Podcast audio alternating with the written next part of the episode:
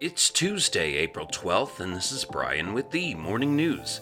Give us 5 minutes and we'll give you the headlines you need to know to be in the know. Ukrainian authorities said they were investigating a claim by its troops in the besieged city of Mariupol that they came under a Russian chemical weapons attack Monday. The Russian government hasn't commented publicly about the alleged use of chemical weapons in Mariupol. The Ukrainian unit deployed in Mariupol, the Azov Regiment, said Russian forces dropped an unknown chemical substance from a drone, causing respiratory and nervous system symptoms among its defenders and civilians. No independent evidence of the attack emerged Monday from Mariupol. Alexei Aristovich, a senior advisor to the Ukrainian president, said in a social media post that the government is checking the information about a possible chemical attack against the defenders of Mariupol.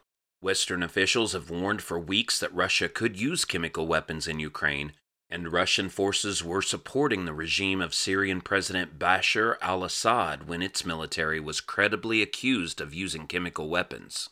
In the Middle East, Pakistan's parliament on Monday elected opposition lawmaker Shahbaz Sharif as the new prime minister, following a week of political turmoil that led to the weekend ouster of Premier Imran Khan. Sharif took the oath of office inside the stately white marble palace known as the Presidency in a brief ceremony, but his elevation won't guarantee a peaceful path forward or solve the country's many economic problems, including high inflation and a soaring energy crisis.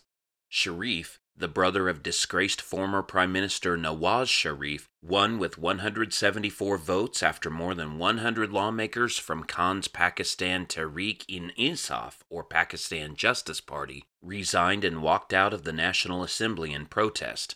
Those 174 votes are enough to pass laws in the 342-seat assembly. If Khan's followers take to the streets as he has vowed, it could create more pressure on lawmakers and deepen the crisis.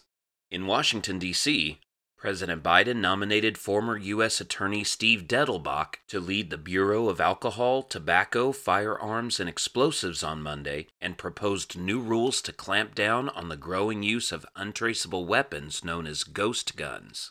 Mr. Dettelbach's nomination comes after Mr. Biden withdrew his first pick, David Chipman, a former ATF agent turned gun control activist, last year when it became clear he lacked the support of Republicans and some centrist Democrats. Mr. Chipman's opponents expressed hesitation about his advocacy for a ban on assault-style rifles and expanded background checks.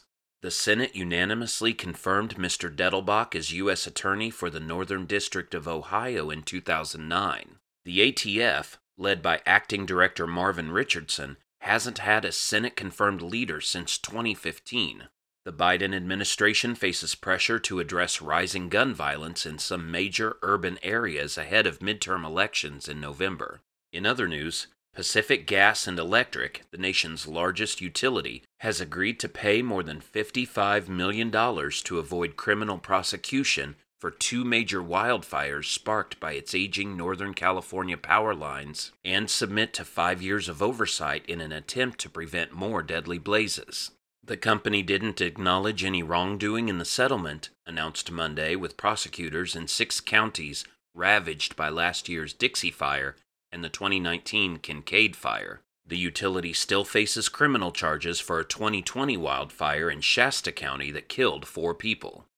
And Atlanta is back on top as the busiest airport in the world after dropping one spot last year as global air travel continues its rebound from the COVID-19 pandemic.